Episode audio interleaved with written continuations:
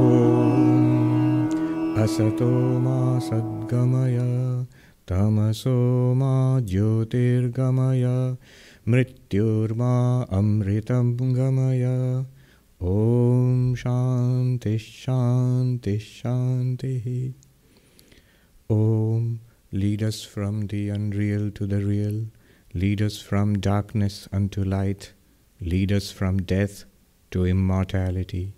Om, peace, peace, peace. Good morning and namaste, everybody. Everybody, of course, means there are exactly four people here in front of me. Uh, it's always a little strange to speak to uh, empty halls, but that's the new normal. We are live streaming, which means we have audiences across the United States and different time zones across the world in India. Here today it is the International Mother's Day. So I would like to greet you all on this occasion. In India, for thousands of years, God has been worshipped as Mother, as the Mother of the universe. Um, it's a little strange in um, in the West to think of God as Mother, because uh, in the Abrahamic religions, God has always been thought of as male and as the Father. But I'm reminded of a great Christian mystic. I think it was Meister Eckhart or one of the medieval mystics who said, What does God do all day long, I wonder? Well, the answer is God lies on this huge maternity bed and gives birth all day long, which means uh, God is the, uh, is the creator of the universe. But it's, it's, it's very appropriate when you think of God as the uh, mother of all of us. Today, I would like to speak about the big picture of Vedantic spirituality. Sometimes it's helpful to step back and consider what this entire project of spirituality is all about. What is the purpose of spirituality? What are we trying to do and how are we to do it? So, Vedanta presents a wonderful map, as it were, of the spiritual journey. What I'm going to do is, I'm going to use uh, a text written by a great Advaitic master, Madhusudan Saraswati. And the reason I'm using this text is um, this year at, at, at a Harvard Divinity School, we were studying the Bhagavad Gita under the guidance of Professor Clooney. And the text we used was the Gudhartha Deepika, the lamp of profound knowledge or the lamp of hidden knowledge, uh, written by Madhusudan Saraswati a great teacher of Advaita Vedanta. Now, I found in that text at the beginning, Madhusudan Saraswati, before starting his extensive uh, commentary on the Bhagavad Gita, he gives an introduction. And in that introduction of 46 verses, of course, all of this is in Sanskrit, in that introduction of 46 verses, he sketches an outline of the spiritual path. So, and I found that very interesting and very helpful. One of the unique features of Madhusudan Saraswati's writing is he is as great a jnani as a bhakta. Devotion and knowledge and meditation and work are all beautifully interwoven into a wonderful spiritual synthesis in the writings of Madhusudan Saraswati. Um, I know that many people uh, are always worried about this, that we are basically devotional and most of the teachings of Advaita Vedanta, uh, they are centrally about knowledge in the path of Jnana Yoga. How do we reconcile the two?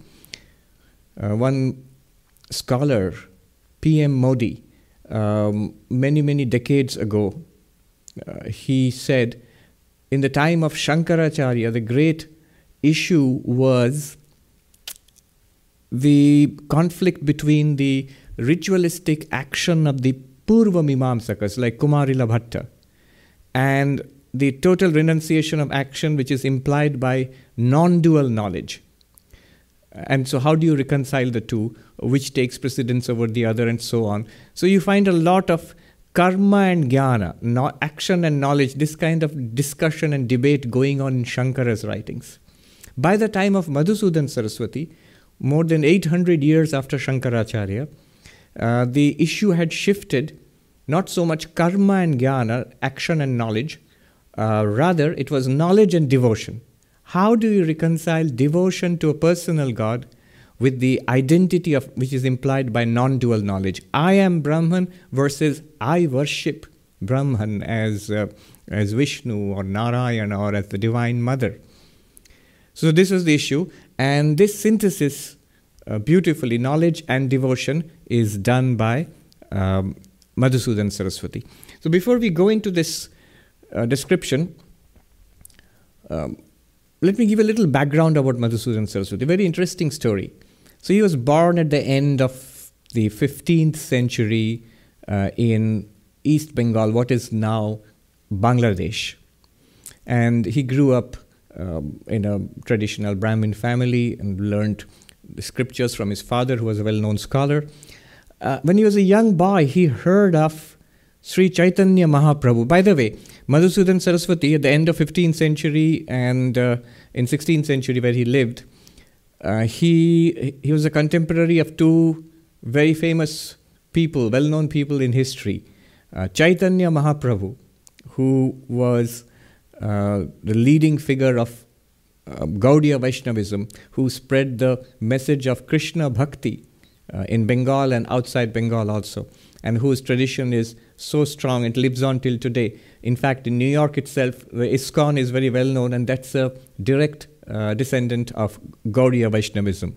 So Sri Chaitanya Mahaprabhu was very much there. Uh, and also, uh, in the political sphere in Delhi, the emperor of India was Akbar. So the great Mughal emperor Akbar was there in Delhi. And uh, Madhusudan Saraswati, he was a little boy at that time, a young boy at that time, and he was he had heard of Chaitanya Mahaprabhu and he was very inspired. Uh, from his childhood, these two things you can see uh, together with him: scholarship, a desire for knowledge, and devotion to Krishna. So he wanted to go to uh, Chaitanya Mahaprabhu and become his disciple and learn Krishna Bhakti. So he, he travels all the way to Navadvipa, Unfortunately, at that time, Chaitanya Mahaprabhu was not in Navadvipa. He had, he had gone out to spread the message of Krishna Bhakti um, in different parts of India. Madhusudan decided to stay back in, in uh, wait for Chaitanya Mahaprabhu to come back, and uh, in the meantime, he pursued his scholarly interests. Navadvip at that time was the great center of Navya Nyaya, the neologic, the new developments in, in the Nyaya school, um, many scholars, not all of them Nyayikas, but scholars of different schools of, uh, of philosophy, they came to Navadvipa to learn the techniques of logic. And so Madhusudan stayed there, used his time to learn this and mastered it. And you can see it in his writings later on. This very subtle and precise kind of logic. While studying there, he and waiting for Chaitanya Mahaprabhu. By the way, unfortunately, Madhusudan, to the best of our knowledge, never met Chaitanya Mahaprabhu. Uh, he, he, never really met Chaitanya Mahaprabhu, but he did meet Akbar. But more of, more of that later. While re- studying Navya Madhusudan Saraswati became aware of Advaita Vedanta and decided that this had to be refuted. And so his whole aim was this great Advaita, non-dualist, in later in life he started off his uh, study of Advaita Vedanta in order to refute it. So he decided that he would go and learn Advaita Vedanta in Benares, which was the center, the great center of uh, Hindu learning in those days, still is. Uh, he said he would go there and study Advaita Vedanta in order to refute it with the, his newly acquired knowledge of Nyaya, Navya Nyaya. He goes to Benares, becomes a disciple of um, Ramatirtha, a monk who was teaching Advaita Vedanta. And while studying Advaita Vedanta seriously, Madhusudan Saraswati was convinced about Advaita Vedanta. So, from a dualist, he becomes a non dualist. And uh, to the extent that he finally decided to become a monk uh, in the tradition of Shankaracharya. and he was initiated into monastic life by Vishweshwarananda Saraswati. So his name was his name became monastic name was Madhusudana Saraswati. Because he was a monk of the Advaita tradition and with his tremendous scholarship, he composed a number of very significant works. Among the scholars till today, his work, his most famous work, is Advaita Siddhi. It's probably the single toughest book of Advaita Vedanta, or at least one of a handful of very tough dialectical works. So, what does he do in that? The, there were attacks on Advaita Vedanta by the dualistic schools of Vedanta, especially Ramanujacharya of Vishishtadvaita Vedanta, who mounted a fierce attack uh, on Advaita Vedanta in his uh, in Ramanujacharya's his own commentary on the Brahma Sutras in the Sri Bhashyam where he calls Advaita Vedanta the Mahapurva Paksha, the great opponent, and levels the seven great untenables, Saptavida Anupapatti, why the Advaita Vedanta philosophy is vitiated by logical inconsistencies in the, uh, in the concept of Maya. And then came the great dualistic uh, Acharya, Madhvacharya, who launched a fierce attack of, uh, on Advaita of his own um, and his followers, Vyasatirtha and others, they also wrote very, very penetrating dialectical works criticizing Advaita Vedanta. So Advaita was under uh, assault by the dualistic schools. Madhusudan Saraswati mounted a very able defense using his vast knowledge of Navya the techniques of logic. Uh, he countered the attacks of the dualists in his monumental work Advaita Siddhi. But it's something very exclusively for scholars. For the masses uh, and for the scholars, Madhusudan Saraswati's beautiful work on the Bhagavad Gita, the Gudhartha Deepika, which is, which is, you can see, it's a pretty heavy text. Um, he says that I will comment, I will explain every word, almost every word of the Bhagavad Gita, and pretty much proceeds to do so.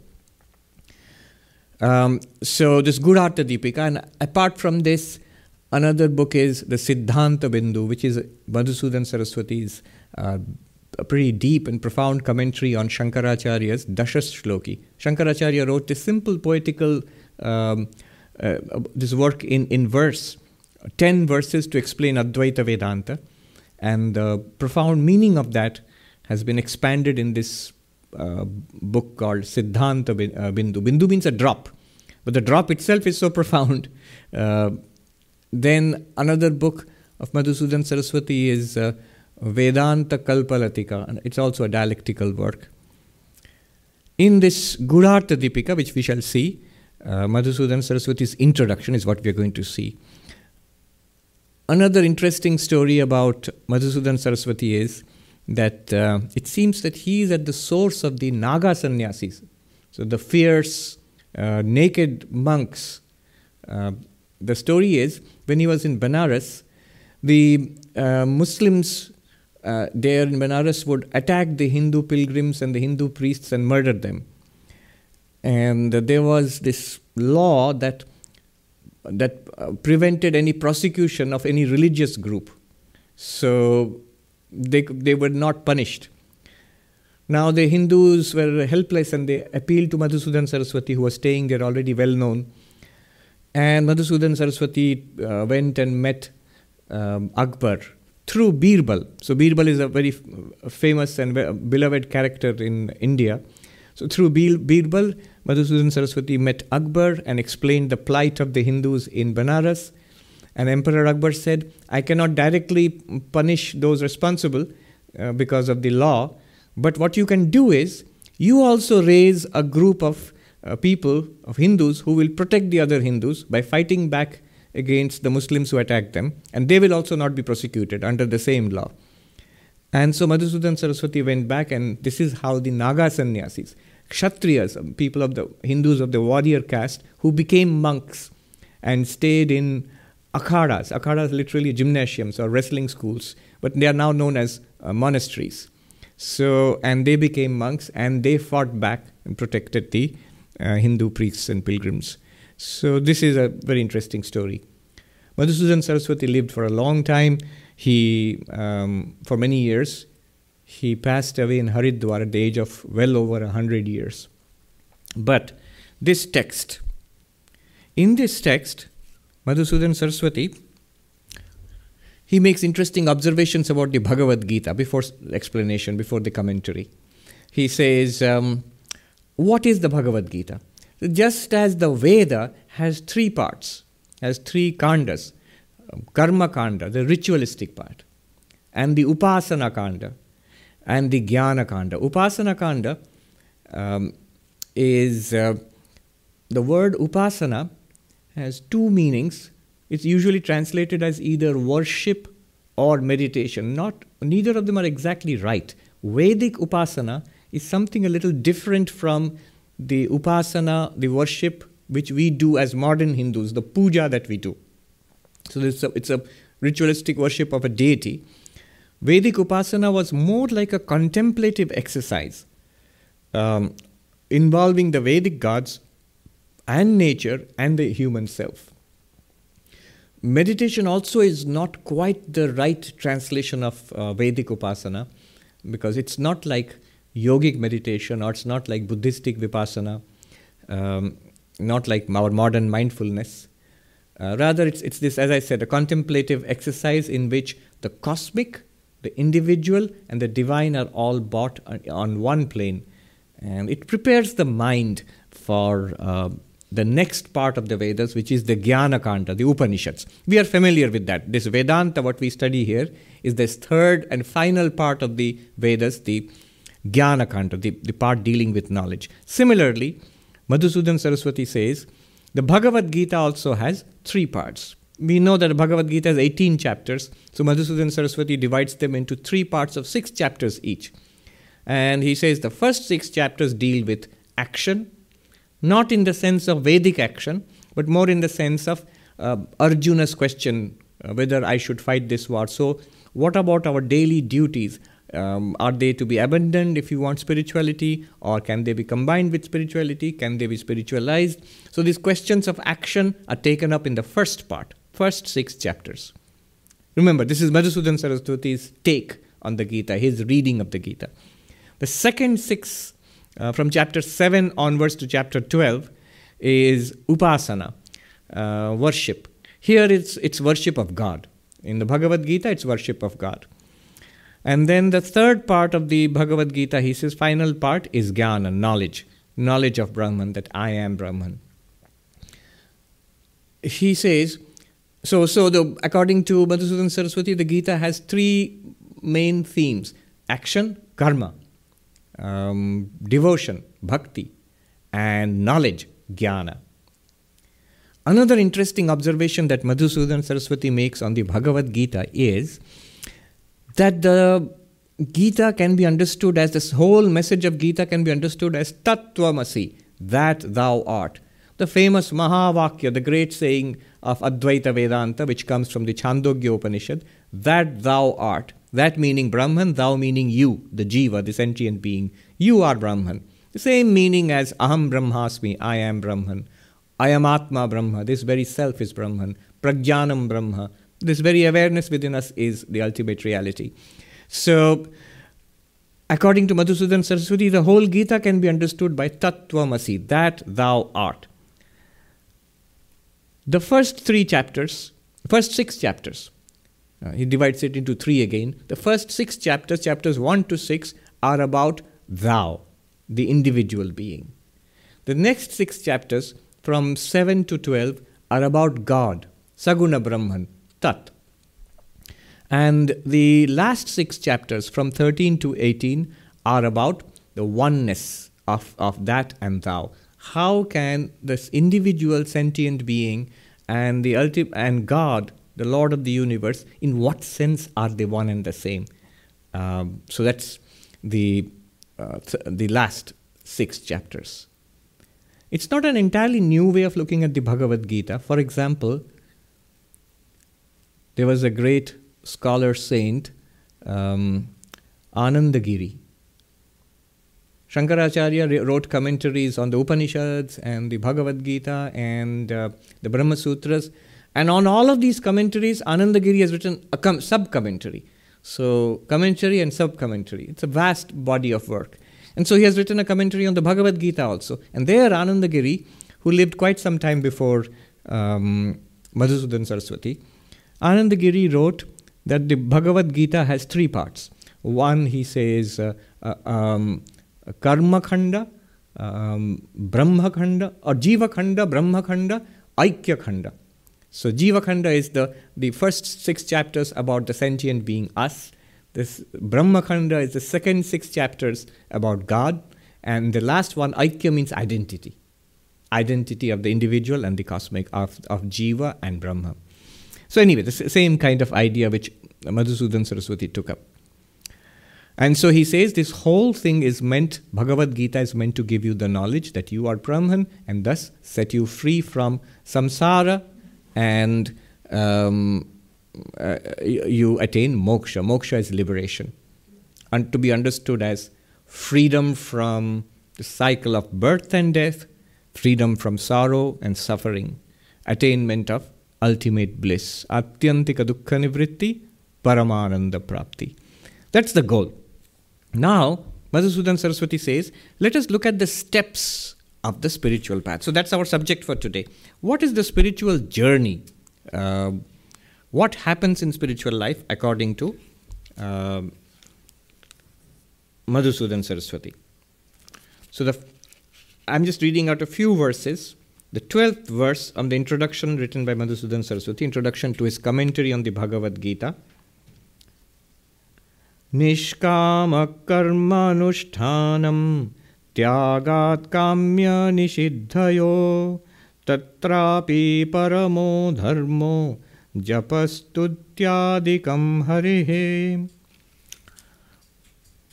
The foundation of any spirituality is uh, dharma. Madhusudan Saraswati says, first is nishkama karma, selfless action giving up nishiddha kamya, giving up action which is prohibited, that is immoral action, an action which is born of desire, giving them up, performing selfless action, and there also the repetition of the name of Hari, of Krishna, is the best kind of action. You see, dharma, morals, ethical life is the foundation of spirituality. If it's not that anybody who is uh, a good person is automatically spiritual, may not be. But a spiritual person, a truly spiritual person, has to be necessarily a good person. One cannot jump from adharma to adhyatma. Adharma means immoral life, unethical life. Adhyatma means spiritual life. One cannot make that jump. It always has to go through dharma. The understanding in Hinduism is that dharma is at the source of all material sp- uh, prosperity and spiritual success also. So from dharma comes artha and kama, and uh, uh, that is on a moral and ethical basis, one may pursue the um, attaining pleasure in life, attaining success in life. And if one wants the ultimate realization, freedom, spirituality, then one gives up the pursuit of uh, no longer is money or pleasure the goal of life, then God realization, enlightenment becomes the goal of life, moksha. So moksha becomes the goal. But there also the basis is dharma. One might, you might call it sakama dharma, nishkama dharma. Dharma with desires, dharma without any kind of worldly desire. This is what Madhusudan Saraswati points out at the beginning. One cannot jump from an immoral, unethical life to spiritual life. It has to go through moral life or ethical life. Why? One, one might just ask, why is that so? Um, why can't a person be uh, immoral, tell lies, and be selfish and violent, and be spiritual also? The reason is, Swami Vivekananda would say, the simple reason is remember it is the same mind. We have only one mind.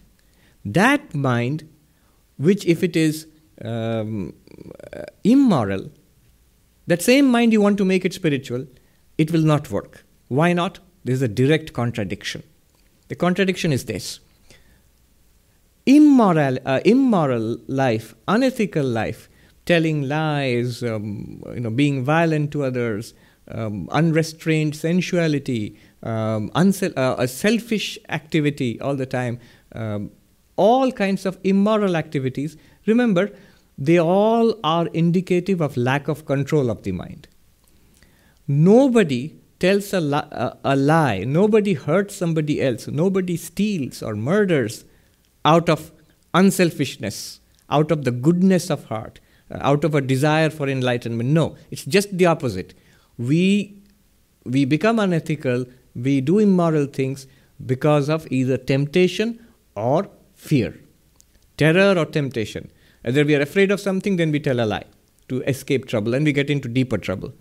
And or we are so tempted and we cannot resist that temptation, uh, we overstep the bounds of morals or ethics.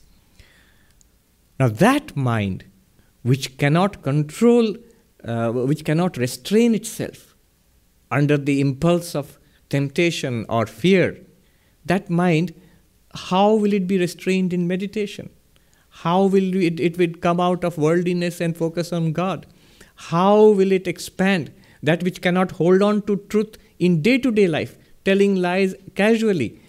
Uh, how can that mind uh, grasp the ultimate truth? So it is for not for nothing that Brahman is known as Sat, pure being. Sat and Satya. Satya means truth, the, the truth that we have in our transactional life, telling the truth, meaning what one says. The two are not unrelated. So, our commonplace morals, our day to day ethics, have a foundation in the ultimate reality. If we violate it at this level, we'll una- it'll be impossible to grasp that, uh, that reality as, as sat, as pure being. So, the basis is dharma. Without that, no control of mind is possible. Without that, spirituality is po- not possible. Bhakti is not possible. Meditation is not possible. I'm reminded of the um, the funny story of the man who went to learn yoga, meditation. Patanjali's yoga, uh, Ashtanga yoga, the eight limbed yoga. And uh, the master, meditation master said, the first two limbs, yama and niyama, morals, ethics, do's and don'ts. Tell the truth, practice non-violence. And this man, uh, he said, yeah, yeah, I know all that. We have been taught all that in primary school. Uh, you know, everybody is told, be a good boy, tell the truth. Um, but I want to learn meditation, breathing and asana, uh, how to sit, how to breathe, and how to concentrate. Asana सिखाइए pranayam सिखाइए ध्यान सिखाइए please teach me meditation please teach me breathing techniques please teach me how to sit those are the higher limbs the further limbs of the eight limbed yoga now the meditation master he smiled and he said so this works very nicely in hindi uh, he said do you want to learn the eight limbed yoga or the handicapped yoga, which means without two limbs, the first two limbs. In Hindi, it is Ashtang Yoga Sikhenge ya Vikalang Yoga Sikhenge. Will you learn yoga with all the eight limbs, or if you leave out the first two limbs? Without morals, spirituality is not possible. Um, the master said to that man, who was probably a rich man, he said, Aap, in Hindi, आप black money पर आसन बिछा बिछाओगे dhyan hoga. You have undeclared income which you have not declared to the tax man and you hide it under your meditation mat and sit on top of that and try to concentrate. Is it possible? Will the mind be concentrated? Uh, impossible. A guilty mind cannot be focused. In the indic traditions hinduism buddhism jainism sikhism the the underlying logic of uh, of ethics was based on the law of karma. Very simply, do good, the result is good. And do bad, the result is bad. Good, good, bad, bad, and none escape the law. Swami Vivekananda said. So in uh, Sanskrit, doing good, dharma, generates a, a merit called punya. And that punya, that merit, ultimately gives rise to happiness, good things, pleasant things, things go your way. What, what you would, uh, you get a good life. Punya gi- gives sukha. Dharma, punya, sukha. And the opposite. If one consciously does what is what one knows to be wrong, adharma, that gives rise to a demerit called papa or sin. And that demerit or that sin gives rise to misery in life, um, dukkha. So, adharma, papa, dukkha. It could be in this life, it could be in next life. When things go your way, when things are going nicely, we generally don't question uh, why am I getting good things in life. It's the opposite. It's usually when things go badly, we say, Why is this happening to me? Discounting all the good things that happen to us. But when good things go your way, things are nice with you and your family, your job, your health, mm, the environment around you, uh, then you say, then it, the law of karma says, this is the result of your punya. In past lives, the accumulated merit gives rise to these sukhas, these happiness. When things, things do not go uh, uh, the way we want them to, um, there is unhappiness and misery and, uh, and uh, COVID 19. Uh, and so the law of karma says it is because of our accumulated demerit, papa of past lives. And this is something that is deeply um, axiomatically held in India. It's sort of in the atmosphere there. People, it's an instinctive understanding. People say, Why is this happening to me? I must have done so. What did I do wrong? That means I must have done something wrong. That's why something wrong is something bad is happening to me. So it's a sort of instinctive feeling, and it's there in some other forms also. Um, say in the um, Abrahamic religions, for example, uh, what you sow, so shall you reap. Uh, this is basically the law of karma. It's put in the language of reward or punishment by God, but it's basically the same thing. If when you say God is just, which means the evildoers are punished and those who are good they are rewarded. Basically, the law of karma. Now, our modern mindset is why should I believe in that? Why should I believe in that? Where is the connection? Whether there was any past life at all or not. And if I do something good now, where is the connection? Where is the surety that I, I will get some reward for this? Where is the connection between bad things happening now and um, bad things done by me? Good things happening now and good things done by me? Where is the connection? We will not believe in the law of karma one sadhu said, it's from a village in North India. He said, In my father's time, we would see simple villagers saying that you know, has been pressurized to say false things in court. Said, I cannot say false things in court. I cannot bear false witness because I have children, I have a family which means the law of karma if i do something evil something bad will happen to me. So i can't say uh, i can't tell lies. Uh, even if you bribe me even if you give me money i can't tell lies. We'll be in serious trouble. And he said now in the same village the same uh, person says that i have to tell lies because i have a family. Uh, because then I, i'll get some money from it. So the belief in the law of karma is gone. And now it is just this world and this this uh, and, and, money here and my family here. And uh, somehow or the other to by even by illegal means even by taking bribes to provide for my family or, or for myself.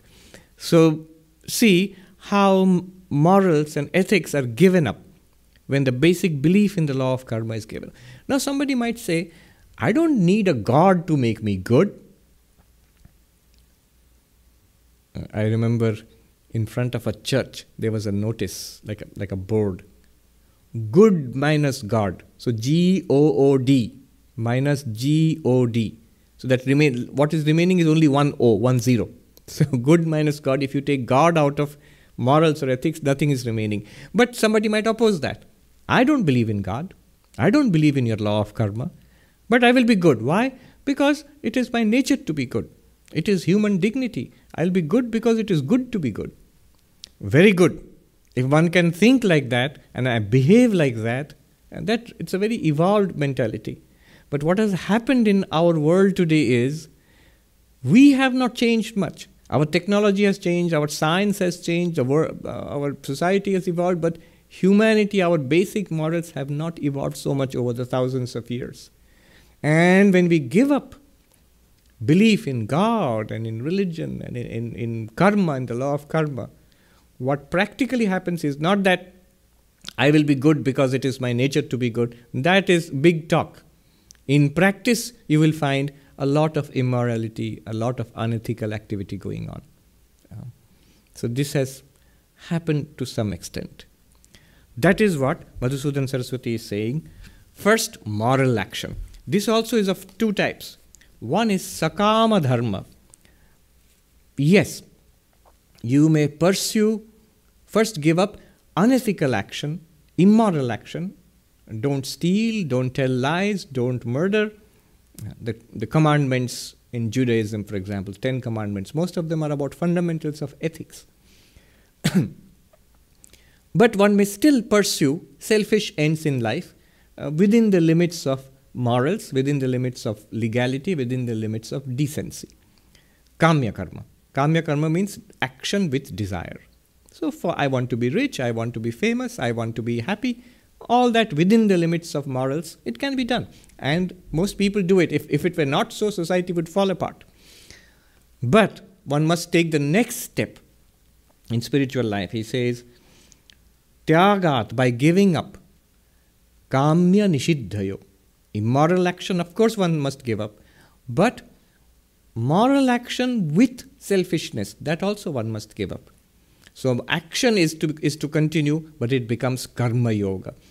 Arjuna's example. Arjuna had come to the battlefield to fight against the evildoers, the Kauravas, and fight for what was rightfully his and his, his brothers, the kingdom. So his action was moral. Uh, this is the duty of a Kshatriya, but still selfish. It was for himself. Now, when Arjuna says, I have no interest in the kingdom, Krishna will teach him karma yoga. You, you do not have any selfish desire anymore, but the action can now continue. Can, you must continue to do your duty without selfish desires. And that will be the preparation for higher spiritual life. So, three divisions karma for immoral reasons, nishiddha karma. So, like the Kauravas, the evil doers in the battle, who were there for selfish reasons and immoral reasons. Karma for moral but selfish reasons, kamya karma, which Arjuna had come initially and then he refused to do that anymore.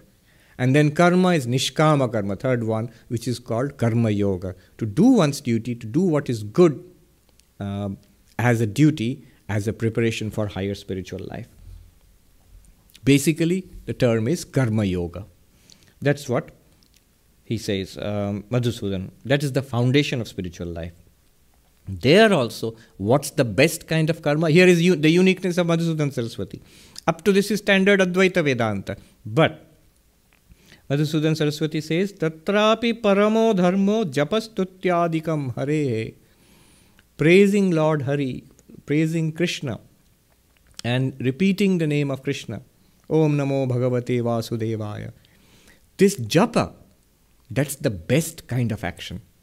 In all the action that you can do, the best kind of action is repeating the name of the Lord, especially those of us who are initiated, who have got mantra diksha. We should take heed of this. The best action is repeating the mantra, the name of the Lord. You see, this is the uniqueness of Madhusudan Saraswati. How he integrates bhakti into traditional, the Advaitic structure. Then what comes next? By doing this, what will happen? क्षीणपापस्य चित्तस्य विवेके योग्यता यदा नित्यानित्यविवेकस्तु जायते सुदृढस्तथा Karma yoga purifies the mind. Why? The source of impurity is trying to do things in the world to satisfy this person, this body and mind, and everything associated with this body and mind. My family, my business, my property. So, this selfishness is at the root of um, impurity. And Karma Yoga cuts directly at this selfishness. It's a lifestyle where you live for the welfare of others, minimizing one's own needs to the very basic minimum. And then activity goes on. We do not abandon activity, but it's for the welfare of the world. It reverses the selfish tendency in action. Kshina papasya, which means impurities of the mind Kshina papasya chittasya. Impurities of the mind are cleansed. Then what happens? Viveke yogyata yada. Nitya nitya vivekastu jayate sudridastada. It gives you qualification for Vedanta. The first qualification for Vedanta is Viveka. Viveka means discernment. Discernment between what is eternal and non eternal. The moment selfishness is reduced, we begin to see clearly that just about everything that we were pursuing selfishly to make this body happy, neither those things are eternal, neither that food or drink or persons or pleasures are eternal, none of them are eternal. They will all go away. Nor is this body. What a foolish endeavor. This body will also age. Every moment it is aging and decaying. This body will also go away. This whole enterprise is a fool's enterprise. Action is not a fool's enterprise. Action for the welfare of others, action in performance of duty, action in, as he says, repetition of the names uh, names of the Lord. This is this is uh, absolutely central to spirituality. But action to spending one's valuable human life trying to satisfy and please an ever decaying, dying body the please satisfy the momentary impulses of the mind, that's a fool's enterprise. One realizes nitya anitya vastu viveka, discernment between all that is ephemeral, transient, non eternal, passing, born now, dying next day, um, created and destroyed. When one becomes unselfish, that propensity to chase these things disappears. And then we have read about Vedanta, we have some kind of religious, spiritual instruction is there. There's an eternal reality. There is a place of undiluted joy or peace.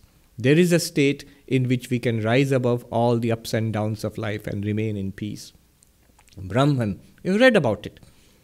It's not that it's already accomplished. You know, Brahman is eternal, world is non eternal. We have realized it. If you have realized it, that's the end of the path. But the beginning is we know about it and we, we think that it is worth pursuing. Many people read, many people do not know about it. Many people read about it but are not persuaded. Why not? Because selfish instinct is very strong. When that is diluted, when moral life becomes firm, steady, then one takes it seriously that an eternal reality is there. I believe it. It's worth pursuing. Swami Abhedanandaji was here in the Vedanta Society of New York more than 100 years ago. So when he was he used to travel extensively in the United States. When he was giving a talk in one place, this one young person asked, Is this true? What you are teaching? That there is such a reality as Brahman and we can realize it. I said, Yes. Then what else matters? If this is true, what else matters? We must pursue this. If this is not true, what else matters? And that person, uh, I think it was a young lady, and she disappeared. She did not come from uh, to the class anymore, and she devoted the rest of her life to meditation and spiritual practice to realize this. So, so you see, this clarity comes. Nitya nitya vastu viveka. Then what happens?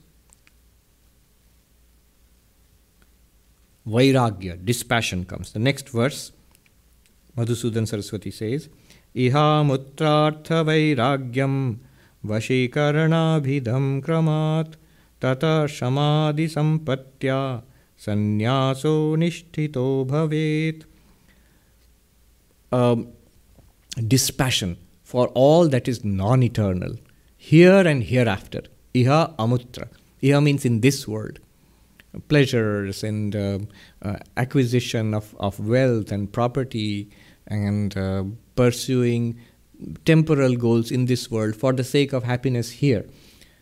One gets a dispassion towards that that i have seen enough of that that there is no no eternal permanent happiness there.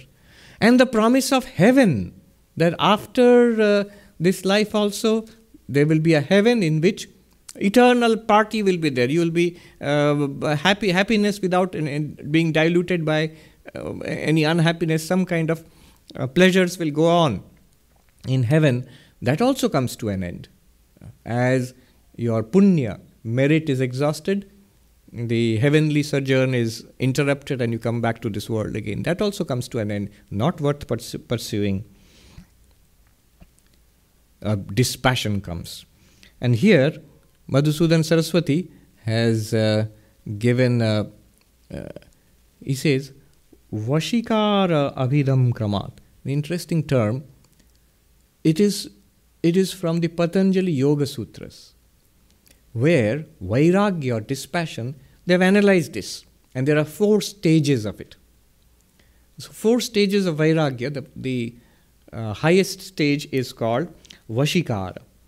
So, very quickly, what are they all about? Vashikara Sangya, that means in Patanjali Yoga Sutras it is said, um, Drishta Anushravika Vishaya Vitrishnasya Vashikara Sangya Vairagyam. This is the sutra.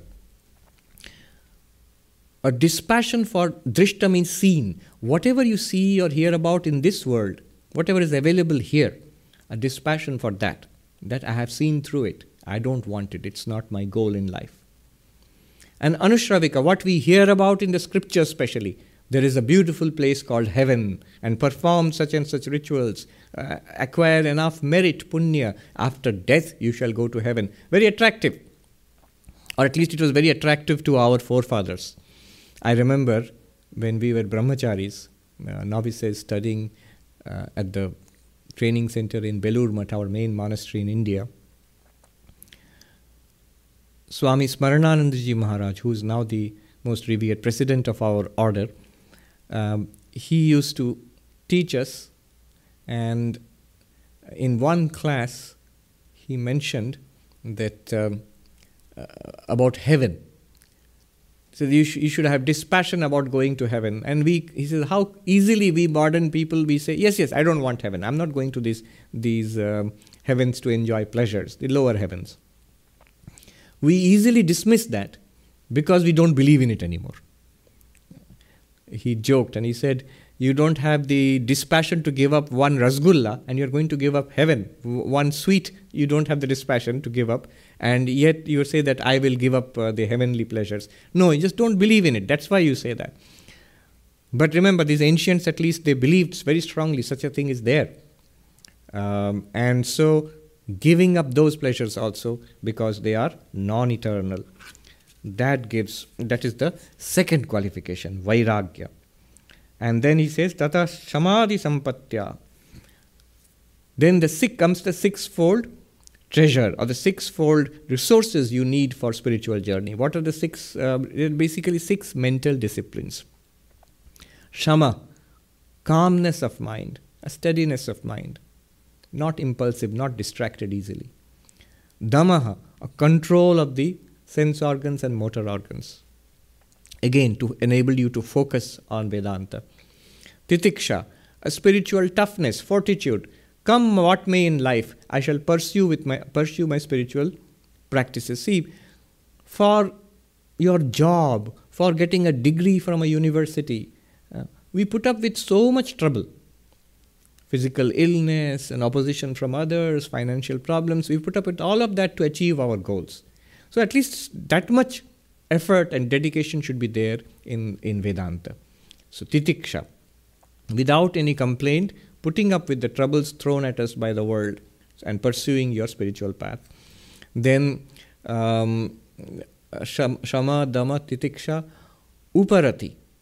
This constant engagement with the world, taking pleasure in the things outside, work hard throughout the week. So it's a New York ethic uh, Manhattan. Not so much now, thanks to the pandemic, but otherwise, work out throughout the week, Monday to Friday, day and night, um, you know, Wall Street. And then Saturday and Sunday, go out drinking, having fun, and spend the time just relaxing, unwinding so that you're ready for one more week in Monday. So, no. Uh, withdrawal from too much engagement uh, in pleasure seeking activities in the world uparati. And having withdrawn, use that time, energy, and mental bandwidth, samadhana, focus, focus on Vedanta. Stay there, focus, samadhana. And then comes Shraddha. So, Shraddha, uh, means um, Guru and Shastra Vakya, what the teacher has told us and what we study in these texts, a belief this must be true, even though I don't get it right now, even though I have not realized it, this must be true because they've told us have that kind of working faith without which any progress is impossible. So these are the six mental disciplines called the six treasures, sampatti, shat sampatti, shama, dama, uparat, um, titiksha, uparati, samadhana, and shraddha. And finally comes, out of all of this comes mumuksha, an intense desire to be free. And as this is all foundational for Vedanta. Next verse he says, एवं सर्वपरित्यागात् मुमुक्षा जायते दृढा ततो गुरु उपसदनम् upadeshagrahastataha. In this way, by giving up everything, by giving up everything, in the earlier verse, Madhusudan Saraswati had mentioned sannyasa. Remember, one thing one must remember context is important. Madhusudan Saraswati was a monk, and most of his audience was most probably he was speaking to monks. So, all of these practices is culminates in monkhood and sannyasa. Is this absolutely essential? Yes and no. No, in the sense that everybody doesn't have to become a formally become a monk, nor is it possible for everybody to become a monk. But yes, in the sense that everybody has to become, in some sense, monk like. It must be a pursuit of enlightenment, pursuit of God realization. All other things must be secondary to that. So that's what, in a general sense, he means. Sarva parityagat means giving up everything, means giving up the pursuit of acquisition, artha, pleasure, kama, uh, giving up that those are the goals of my life, giving up that, and making moksha, enlightenment, the goal of one's life. Obviously, everybody does not become a formally become a monk because remember, this is Bhagavad Gita. Krishna is not formally a sannyasi, who is the teacher. Arjuna is not at all formally a sannyasi, who is the student. And it is being taught by Krishna to Arjuna. Mumuksha jayate, a strong desire to be enlightened arises. Mumuksha jayate tada. Mumuksha means the desire for liberation, for moksha. It comes from what? It comes from Viveka, Vairagya, and the six treasures, and the, the six disciplines. When they are practiced, so there is a causal link. The intense desire for liberation comes from a proper cultivation of those six disciplines. The proper cultivation of those six disciplines depends upon dispassion, Vairagya, and this uh, vairagya depends upon viveka, the discernment. So there is a causal link. Viveka leads to vairagya, vairagya leads to the sixfold disciplines, and the sixfold disciplines or treasures they lead to the intensification of the desire for enlightenment or, or liberation. All of us who are interested in spiritual life, we have these to some extent, but not enough. So these ones have to be intensified, and the way to intensify it is an important secret. The way to intensify it, if you want intense de- desire for liberation, look at instead of trying to say how can I have desire for liberation, you cannot directly boost a desire. Desire is either there or not there. What you can do is int- intensify the practice of those six disciplines. These five, the six disciplines are shaky. Mind is disturbed. Um, dispassion is not there Fortitude is not there. What happened? What's the problem? Vairagya. Go back to the earlier stage. Dispassion for worldly goals. Is that strong? No, desires are there. Then go back to the earlier stage. Viveka. Viveka is um, this uh, discernment between eternal and non eternal. Have you strengthened that? Then the others will come. I think I missed out one. He says, Vairagya, he has used this word from Patanjali Yoga Sutras, Vashikara Sangya. That means dispassion has also got stages. This is something that he is importing from Patanjali Yoga Sutras. There are different stages.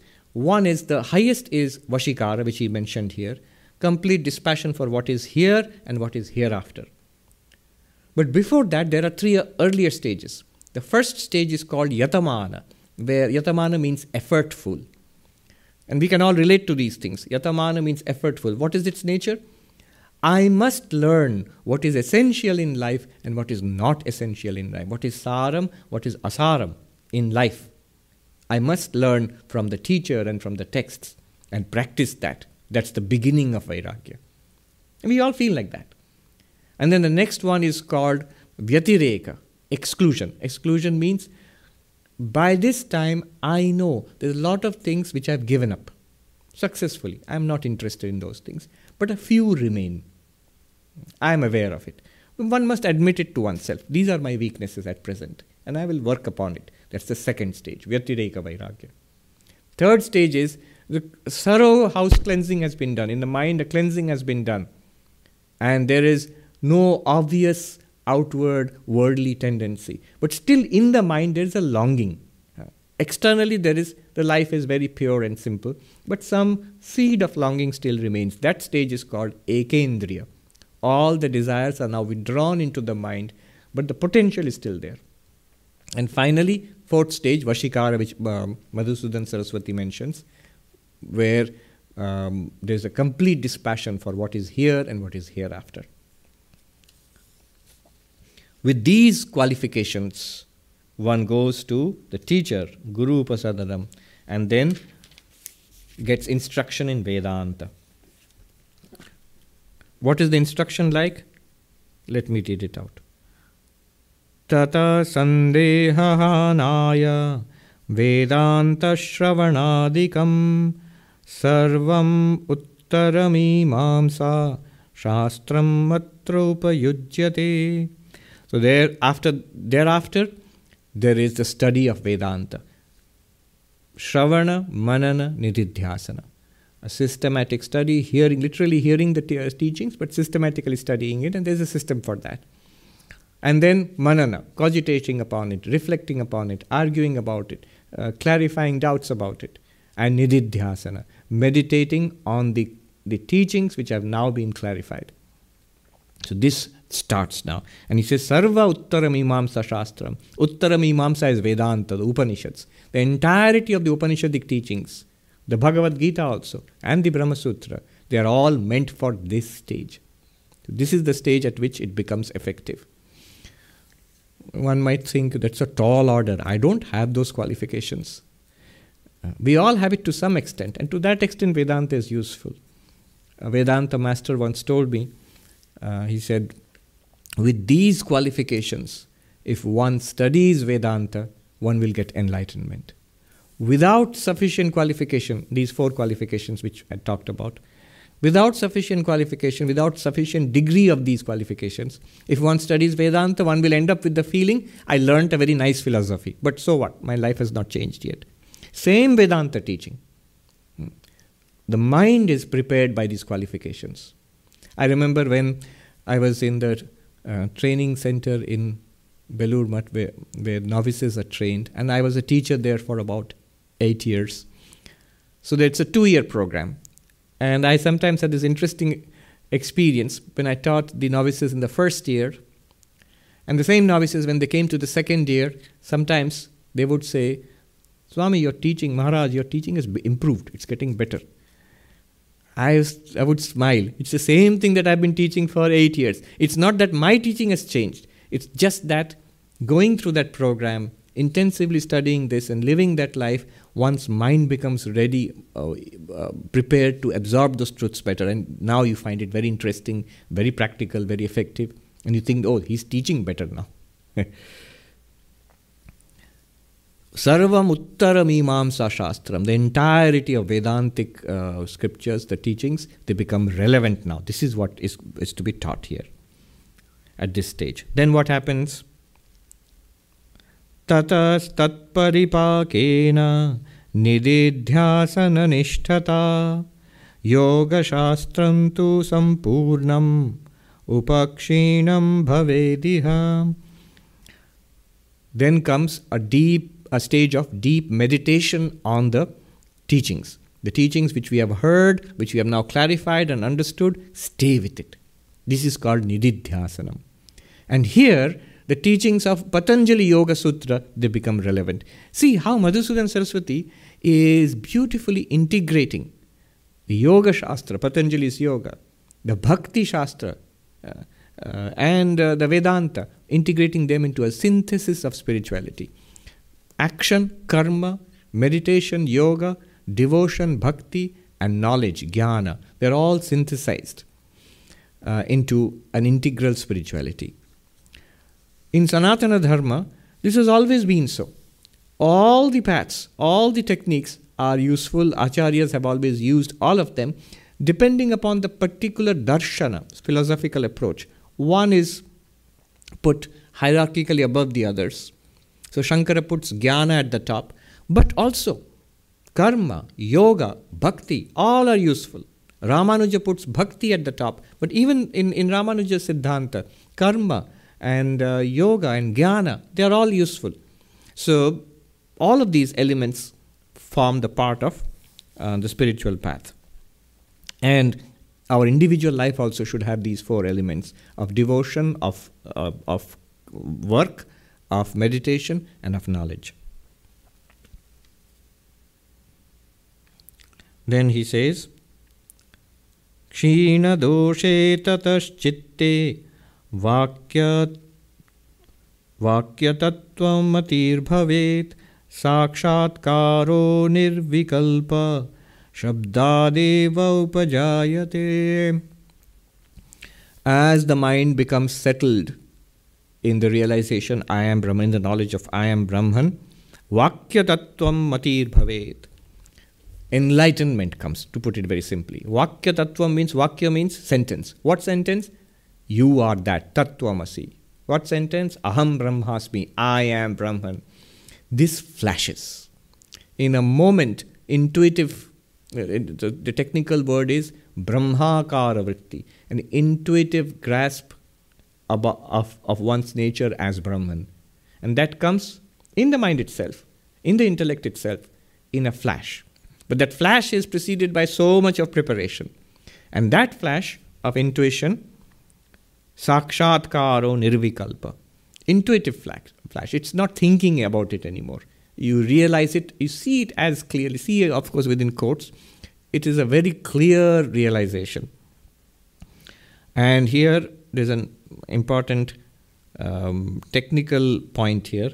Shabdad eva upajayate. And this realization, what does it come from? Meditation? No. Madhusudan Saraswati makes this important point here.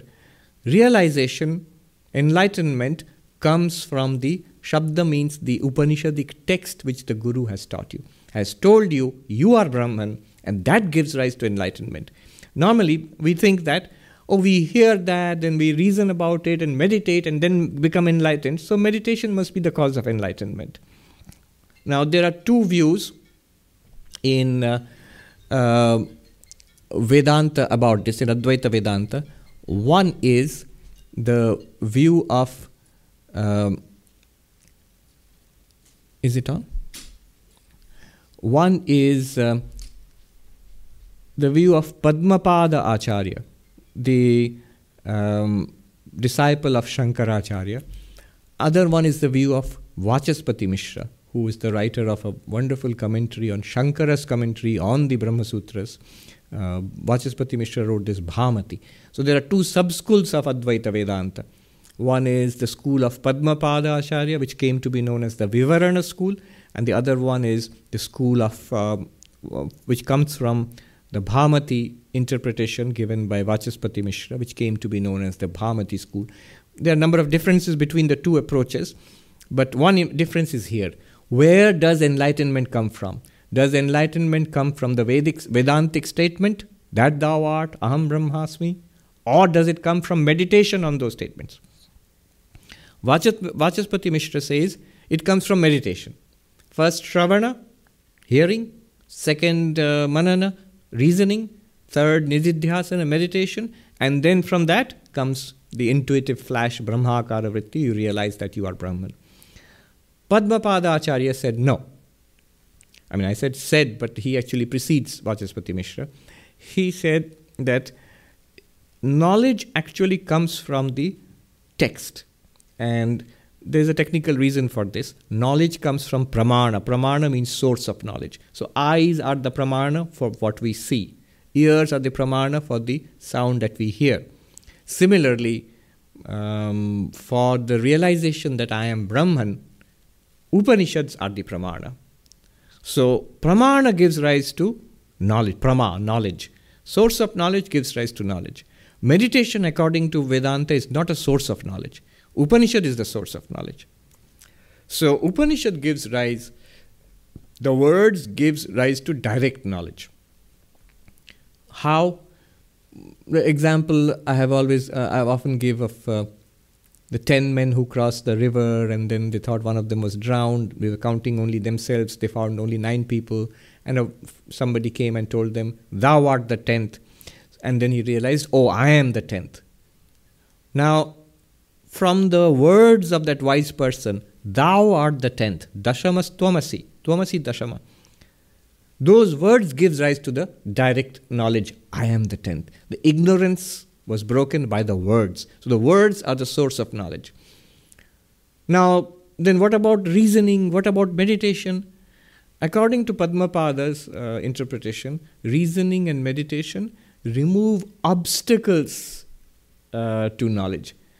Knowledge is given by this Guru's statement that thou art. That, that produces knowledge, but I can't understand it. Then reasoning about it removes my confusions. I cannot center myself in that. I, the clarity is not there. Meditation gives me that clarity and removes the contrary tendencies. Uh, the tendency to behave as body and mind, that is removed by staying with that awareness I am Brahman. Nididhyasana.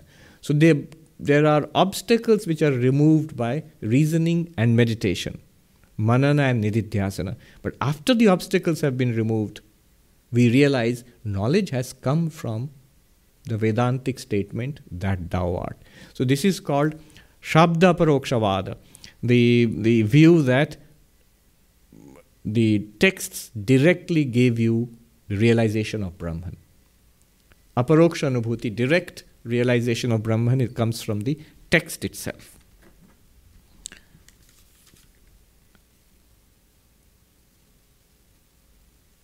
So Shakshatkara Shabdadeva upajayate. From the Shabda, from the text itself, from the words itself, realization comes. So now we know that Madhusudana follows the Padma, Padmapada school of interpretation, the Vivarana school of interpretation, and not the Vachaspati Mishra school of interpretation, the Bhamati school of interpretation. Then one more verse. Avidya vinivrittistu त्वज्ञानोदये भवेत् तत आवरणे क्षीणे क्षीयते भ्रमसंशयो So this is enlightenment. Moment this realization flashes, I am Brahman. Gyan, tattva jnana udaya. It's like sunrise. I am Brahman. This realization comes, and you see there is one reality in which the entire world appears. And you are that one reality. The world is not a reality. This body and mind is not a reality. You are the reality which is of the nature of existence, consciousness, and infinite bliss and infinite fulfillment. And this entire world experience appears there, plays around, and disappears there. This clarity, it's right here. We don't see it. The moment you see it, ignorance is gone. That ignorance which hid it from us till now that is gone. Tata avarane kshine. So ignorance or maya, avidya, let us say ignorance, in Vedanta has two functions. Avarana vikshepa. Avarana means it hides the reality. So it's a rope, but I don't see it as a rope, I see it as a snake. The ignorance about the rope, first of all, hides the rope as it were from me. The second thing it does is vikshepa, projects. It hides the rope from me, the ignorance, and projects the rope as a snake. Ignorance about Brahman hides the nature of Brahman from me, that I am Brahman. All of this is I, the Brahman. The entire world is superimposed, is an appearance on the, uh, the adhisthana, that the ground of appearance, that is Brahman, which is I myself. This is hidden. And it's hidden and then it's projected. The same Brahman is projected as world people, animals and birds and things going on outside, actions, body, mind, breath, all of these are superimpositions projected by the Vikshepa Shakti, the projecting power of ignorance. Now he says, once the veil of ignorance is removed, uh, then error is uh, removed, Brahma. Doubt is gone forever. Error, I am the body and mind. Body and mind are still appearing, but now there's no more error. I am the one consciousness in which body and mind is experienced. This is a separate world from me. No, I am the one unbroken reality in which it appears in the form of separate beings. Avibhaktam cha bhuteshu, undivided in all beings. Vibhaktam ivachastitam appears to be as if divided in separate beings. This becomes very clear. So, this is enlightenment, God realization, Brahma Jnana, whatever you call it, uh, aparoksha anubhuti, the direct, immediate realization of one's own nature. But this is not the end.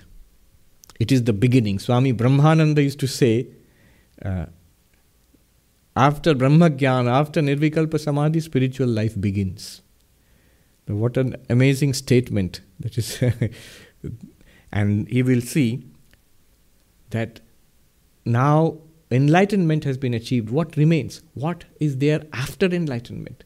There is something to, uh, to be experienced, and that will, that is called Jivan Mukti. Jivan Mukti beings being enlightened in this very life, still living in this body and mind, life continues as usual. What happens then? What is the remarkable, the, the fantastic, unparalleled change that happens in our lives? So that's what he will talk about in the next few verses. What is Jivan Mukti? So the goal of Advaita Vedanta is not only moksha, liberation. That is the goal of all the other philosophies also in India. Whether it's Buddhism, Jainism, Nyaya, Vaisheshika, Sankhya, uh, Yoga, all of them have moksha as their goal, liberation. But Advaita is, has a peculiar, has a, has a speciality, uniqueness. That moksha not only after death, but here and now, while living in this body, you are completely liberated, you're absolutely free, you realize yourself as Brahman. What's that like? How is that to be achieved? What is there anything that remains to be done to enjoy that? And that becomes the goal. Jivan Mukti becomes the goal, not just moksha. So they make a division between Jivan Mukti and Videha Mukti. Videha Mukti means final liberation after the death of the body. That's there. And that's common with every other philosophy, every other religion, in fact. That's the ultimate goal. But Advaita Vedanta says here and now, right now, full and complete liberation. How is that possible? From today onwards. So that will be discussed. There's a deep, fascinating discussion, but that's advanced Advaita Vedanta. Let's, let's put it that way. That's for next time, next Sunday. Om Shanti Shanti Shanti Hari Om Tat Sat Shri Ram Krishna Arpanamastu.